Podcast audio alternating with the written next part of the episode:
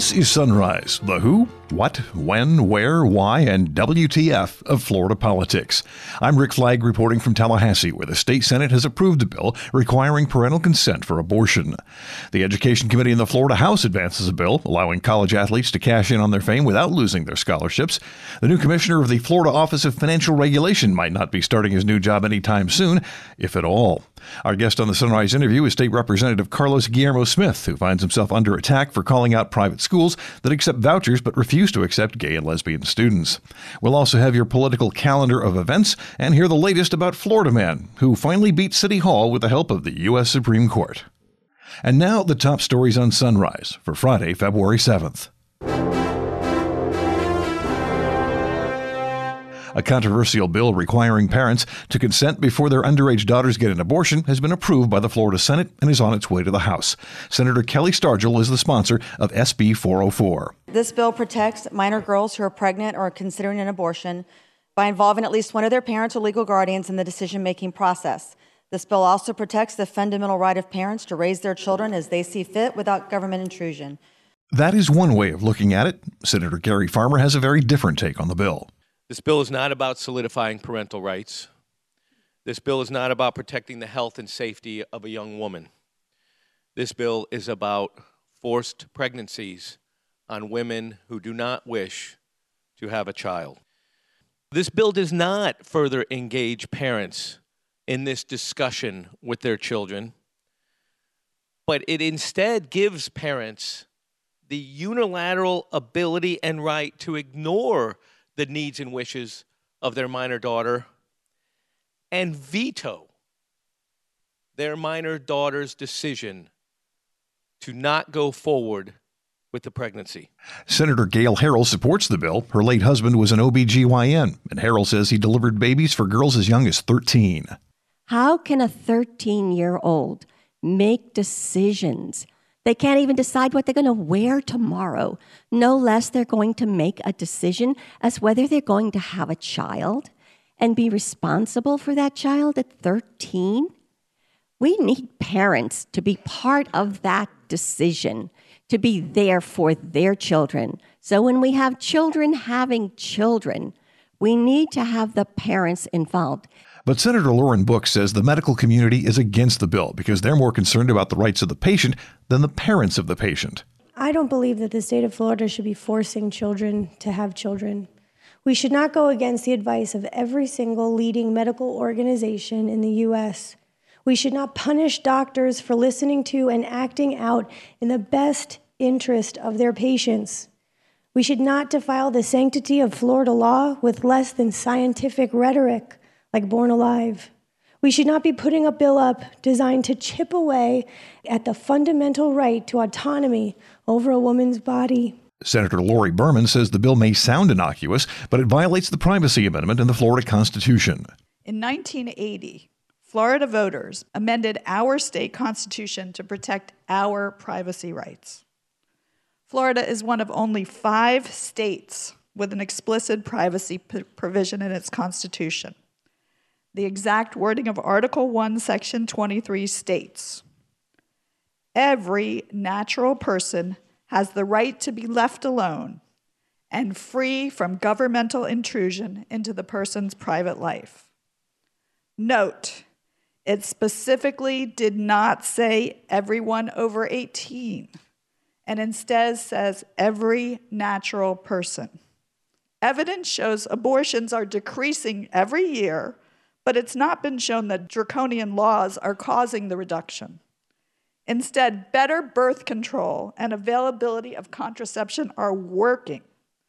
We should be discussing ways to lower maternal mortality, ways to provide comprehensive and age appropriate sex education, and ways to promote the use of long acting reversible contraceptives. This bill does not address the true pressing concerns of women's reproductive health. This bill is not about parental knowledge, conversation, or guidance. Instead, it's an unconstitutional bill created to force minors to have children against their will. Stargel says she is not trying to force any child to give birth against her will. She just wants an adult to be involved in the decision. This is not a pro choice, pro life bill. It really isn't. It's about whether or not you're going to have adults be involved with difficult decisions with children, and at what level you remove the adult, remove that umbrella of protection from that child, and let the child go out from under that umbrella and make decisions on their own. We don't do that lightly. We want parents to be involved with their children.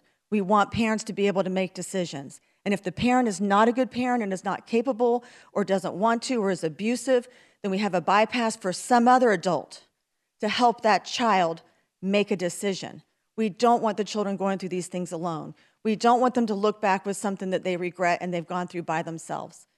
If you truly do care about kids, if you truly do want parents to be involved, and I'm not saying those of you who vote no don't care about kids, that's not what I meant to say with that, but I honestly think this is solving a problem that needs to be fixed. All 17 Democrats voted against SB 404. All 23 Republicans voted in favor. The bill now goes to the House, which passed it last year. Then it goes to Governor Ron DeSantis, who promised to sign the bill during his State of the State message last month. I also hope that the legislature will send me this session the parental consent bill that was debated last year, passed by the House, but not passed by the Senate. Once the governor signs the bill, it will be challenged in court. Supporters of SB 404 are hoping this will be the vehicle to get the Florida Supreme Court to reverse the 1989 decision in the TW case that said abortion is protected by the Privacy Amendment in the state constitution. The House Education Committee approves a bill allowing college athletes to generate revenue from their likenesses, but it does not allow athletes to be paid to play. Representative Chip LaMarca is shepherding the bill through the House. Whether you play lacrosse, football, ladies soccer, if you have the ability to benefit off of your name, image, likeness, and persona, whether it's an Instagram account with a million followers or if you do videos on YouTube or you do a radio show like you do, uh, you should be able to benefit off that because you're a free individual who lives in the United States of America, just like any other student. So it's just off your name, image, and likeness, no pay. You know, the governor came out in support of it. He's a, obviously a former collegiate baseball player at Yale, and so he supports it. Uh, the House got behind it. Uh, my Speaker Oliva uh, was was. Um, was engaged in it, and he's taken a little bit of a different approach to it, and making sure that uh, certain benefits to student athletes they wouldn't lose their scholarship if they get hurt. Uh, there's some uh, disability uh, pieces to it with regard to you know their their health and their future, um, and also a, a, financial literacy piece that would uh, make sure that student athletes, like any other. Uh, student, as they approach getting out of college, should know what to do with their money, have the responsibility if they're privileged to, to you know make some money off of whatever it might be that, they do the right thing with it. The prospects are good. The house education committee added two amendments. One mandated that insurance be provided to athletes must be paid by the college or an institution of which the university is a member. The second amendment requires those athletes to take a financial literacy course. There is one more committee stop before this bill is ready for the house floor the new commissioner of the Florida Office of Financial Regulation might not be starting his new job anytime soon.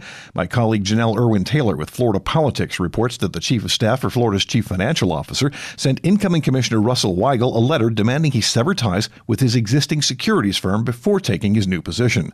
Weigel's an investment attorney in Coral Gables and has indicated he plans to continue his relationship with his firm and continue collecting payments from efforts related to existing clients even after he assumes his new role. The CFO's office considers that a conflict of interest. Next up, a conversation with one of the few openly gay lawmakers in the Florida legislature. It has been a busy session for Carlos Guillermo Smith, and he's taking a lot of heat for suggesting that voucher money should not go to private schools that refuse to admit LGBTQ students. This is Sunrise from Florida Politics.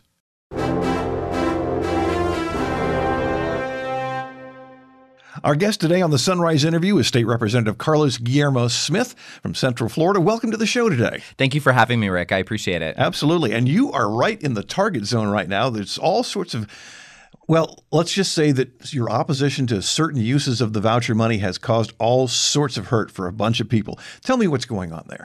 Well, what's happening is last month the Orlando Sentinel uh, had a report on their investigation published of really over a thousand um, private schools that accepted uh, state funded vouchers.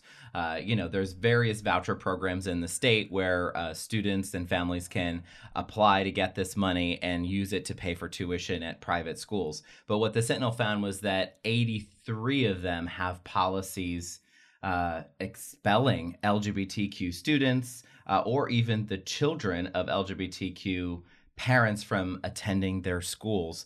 I, as someone who uh, has been a advocate for all people, including LGBTQ Floridians and young people, in particular, young queer students. Uh, obviously, I'm appalled by the fact that we would use taxpayer resources to fund private schools who are expressly discriminating against gay and trans students. So, so what has happened is many corporations who help fund the voucher program have sent a message to state leaders that they don't want to support this type of discrimination against gay or trans students anymore. So they've stopped uh, contributing to the voucher program, and you know some folks are are are worried uh, about what that means. But really, what it means, Rick, is that we're finally having a public dialogue about uh, an issue uh, that has been swept under the rug for too long by the Republicans who have uh, control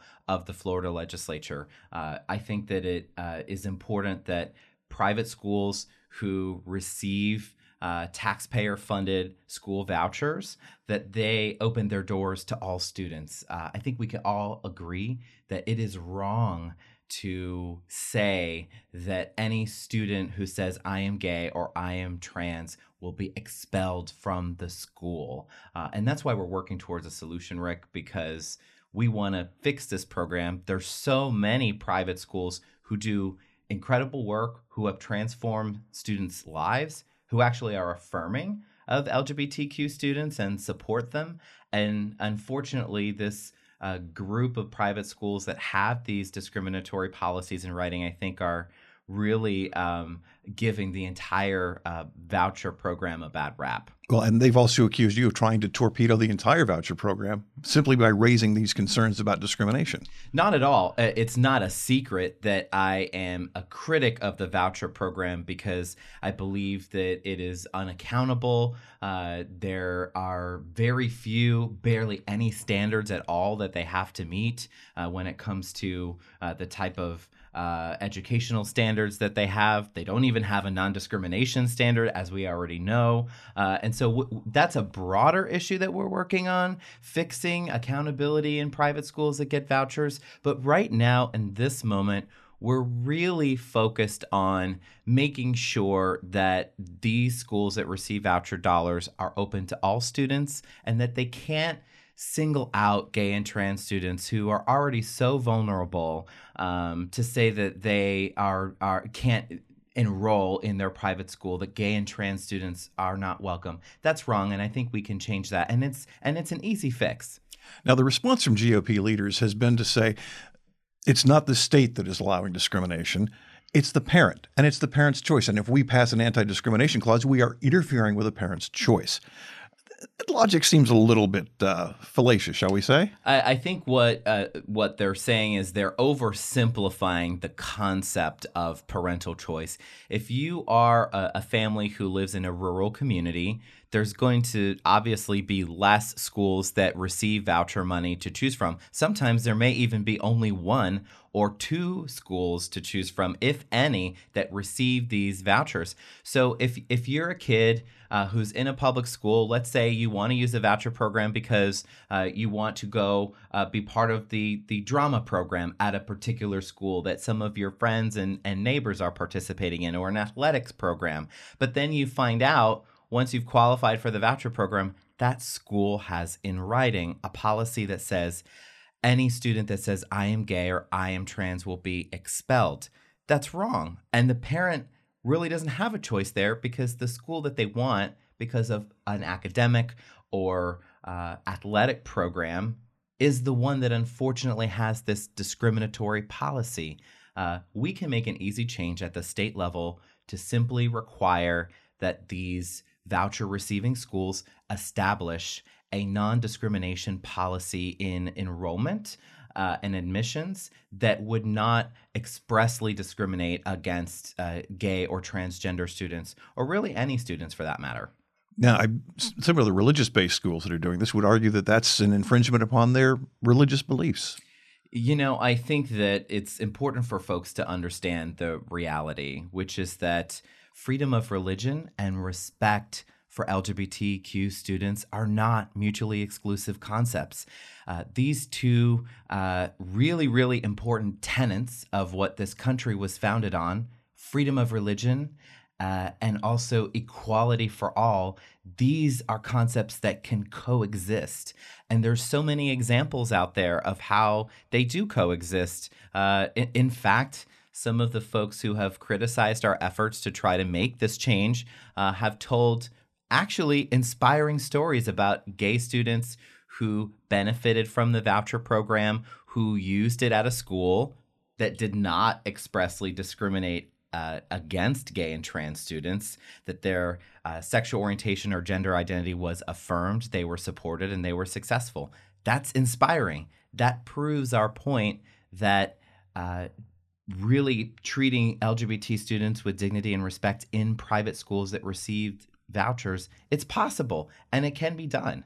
It can be done, but it won't be done, will it? At least not this session. I'm not uh, pessimistic at all. I'm actually confident really that we can reach a solution because you know really while a transformation of the voucher program I think would be appropriate right now we're focusing on what is achievable in this legislative session and we're trying to build consensus with all the stakeholders the pastors the schools uh, the scholarship funding organizations, the Department of Education, and even uh, Republican leadership trying to form consensus that uh, expelling gay and trans students is wrong, and there is a way that we can fix it if we want to. And I feel like there is. Uh, there is an interest in solving this, um, but you know we're we're working on that, and we have a, a few weeks left to be able to work that out before legislative session ends. Now, both you and Representative Anna Eskamani have been targeted by one of the the parent, not the parent groups, but the umbrella groups that handle the vouchers. Uh, and I got to say, the pushback seemed kind of extreme. Uh, what do you make of what's happening? Well, I think that um, the reality is that people need to understand not one student has lost uh, access to one of these voucher scholarships as a result of this public dialogue. Uh, I know that some of the organizations, you know, particularly Step Up for Students, is likely, um, you know, trying to turn out some of their supporters because they worry about what would happen if more corporations decided to stop funding the program because they're concerned about the discrimination that is happening and is documented. Uh, I would I would urge them, uh, as I have been doing, to join us in our call to really ask for a simple change to uh, not discriminate against gay and trans students anymore. And, and I think that it is, uh, you know, that they, they they should want to do that because they don't want there to be an idea out there that all voucher receiving schools or even the uh, scholarship funding organization itself is anti gay or anti trans. So I, I, think it is incumbent upon everyone to try to fix this so that they don't get a bad reputation. What do you make of the fact that this whole thing is being driven by corporations, basically, that they seem to have a, a different moral standard than state government does? Well, you know, I'm I'm really involved in the LGBTQ community locally, and certainly in conversations with corporations who, uh, in in the last several years, you know, this has been a trend. You know, they uh, have established non discrimination standards to protect LGBTQ employees in their corporations. They want to attract LGBTQ consumers or those who are, um, you know, certainly supporting LGBTQ equality, and they want to make sure that they are doing business with a company uh, that is not hostile, homophobic, or transphobic. Uh, and so they have done things like uh, march in pride and provide corporate sponsorships of various uh, issues that are important to LGBTQ Floridians, and we applaud that and we appreciate that, uh, and and that's why I think they they they did immediately become concerned when the Sentinel reporting came out that showed some of this disturbing discrimination that was happening because they they were concerned about their own reputation as a as a corporation. You know, they they in many ways corporations have been more responsive to this issue of discrimination in private schools against gay and trans students than elected leaders have. Uh, so it's but but it's helpful. You know, this is all part of an ecosystem. You know, it's not just the legislature; it's the public, and it is the corporations who sponsor this. And you know, there appears to be consensus building that that this is wrong and we can fix it. And and we and this is this is not uh, an issue that it's either either we are allowed to discriminate or all of these students are going to lose their scholarships. That's that's really a false choice.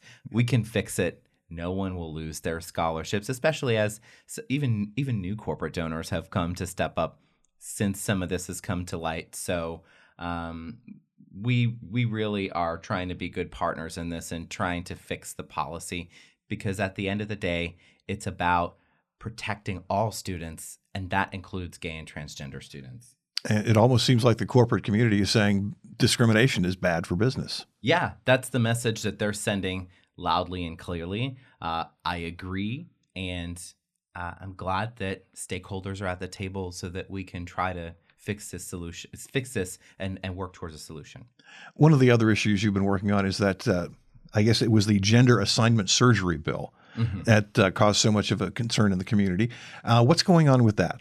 Well, uh, on Monday, the House Health Quality Subcommittee held a workshop on this bill, House Bill 1365, which criminalizes doctors with a second degree felony if they provide life saving health care to transgender youth. Uh, that would be hormonal therapy, any sort of surgical procedure that is, by the way, in line with guidance that's been published and approved and recommended by the American Medical Association, uh, the Centers for Disease Control, and many other the overwhelming re- really number of national organizations uh, and and medical consensus around providing life-saving health care to trans youth. They would they would criminalize that in this bill. Now it was a workshop which means um, no vote. The, correct. Originally, it was noticed as a hearing and a vote, but after hearing from many stakeholders uh, and many concerns uh, about the bill uh, and about how problematic uh, it is.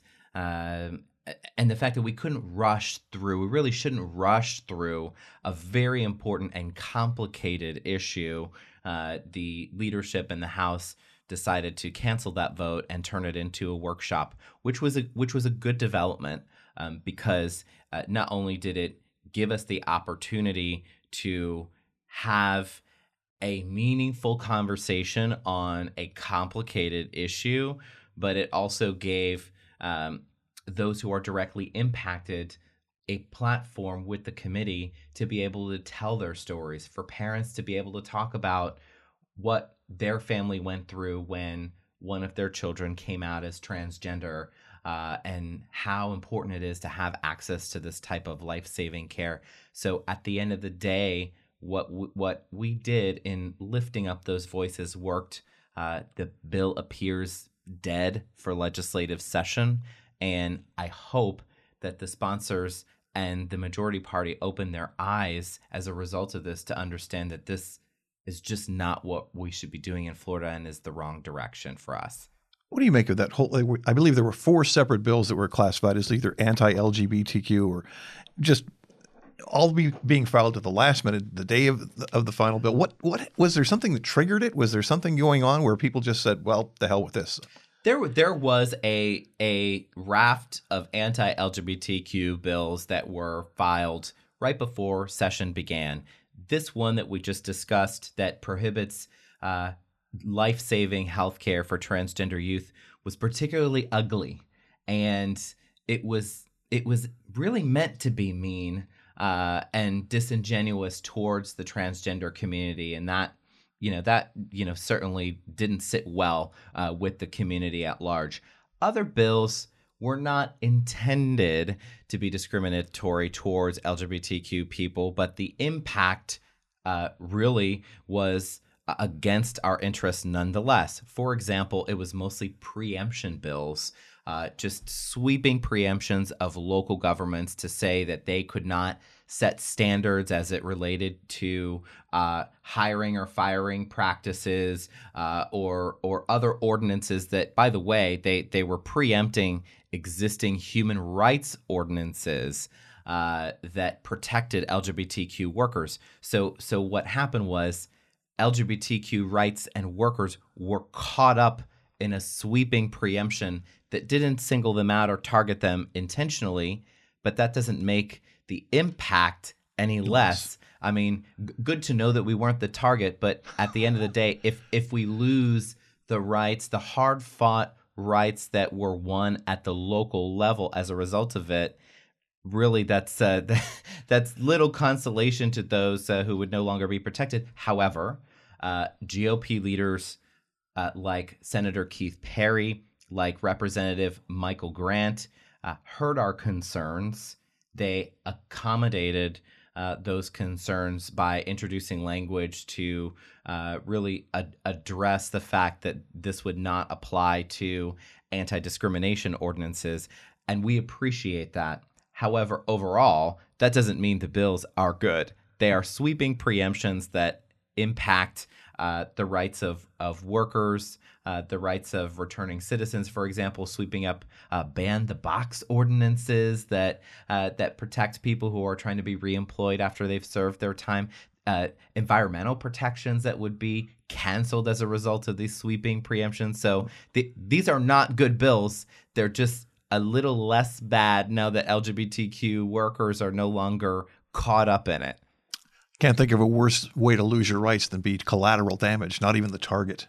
Correct. Yeah, correct. And and you know if it if it seems like uh, LGBTQ issues are bursting at the seams in this legislative session, it's because they are, and that is due to decades of legislative inaction by Republicans who are in the majority to address issues facing LGBTQ Floridians, whether that be hate violence, uh, protections from discrimination at work, uh, certainly the bullying uh, of of youth, LGBT youth in our public schools. All of all of these issues have been left unaddressed.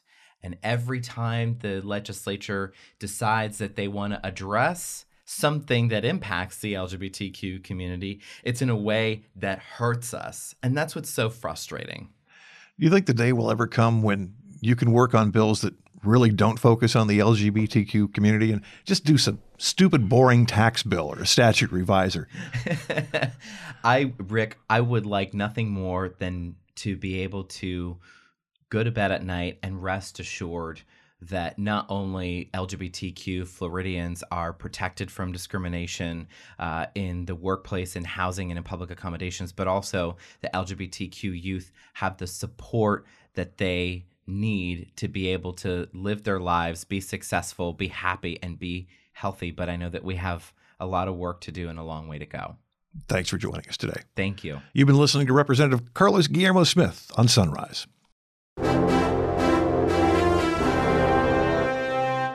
Your calendar of events today begins with the House Gaming Control Subcommittee. They're meeting at 9. The Florida Board of Nursing meets at 8:30 in Hillsborough County.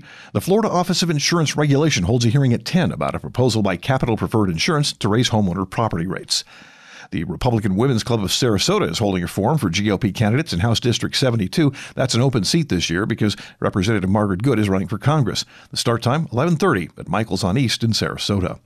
The Florida Public Service Commission is holding a workshop at noon in St. Petersburg's main library to talk about a proposal that would lead to an additional area code for the Tampa Bay area. The Board of Clinical Social Work, Marriage and Family Therapy, and Mental Health Counseling is holding a conference call at 2. That's it for your calendar. And now it's time for the adventures of Florida Man, who gets a win every now and then, unless he gets tased by his wife.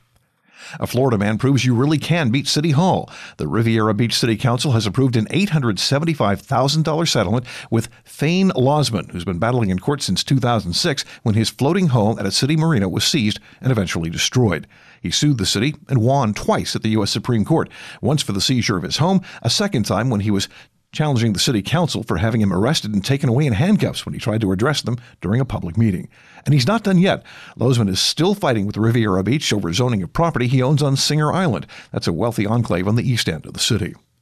And finally, a Florida woman has been arrested for zapping her husband with a stun gun when he asked her for a separation. Pinellas County deputies say 69 year old Pamela Carr admitted to stunning her husband several times at close range, but claimed she acted in self defense. Carr was arrested at the trailer she shared with her hubby in the Serendipity mobile home community of Clearwater and charged with aggravated domestic battery. That's it for this edition of Sunrise. I'm Rick Flagg reporting from Tallahassee, inviting you to join us again Monday as we plumb the depths of Florida politics.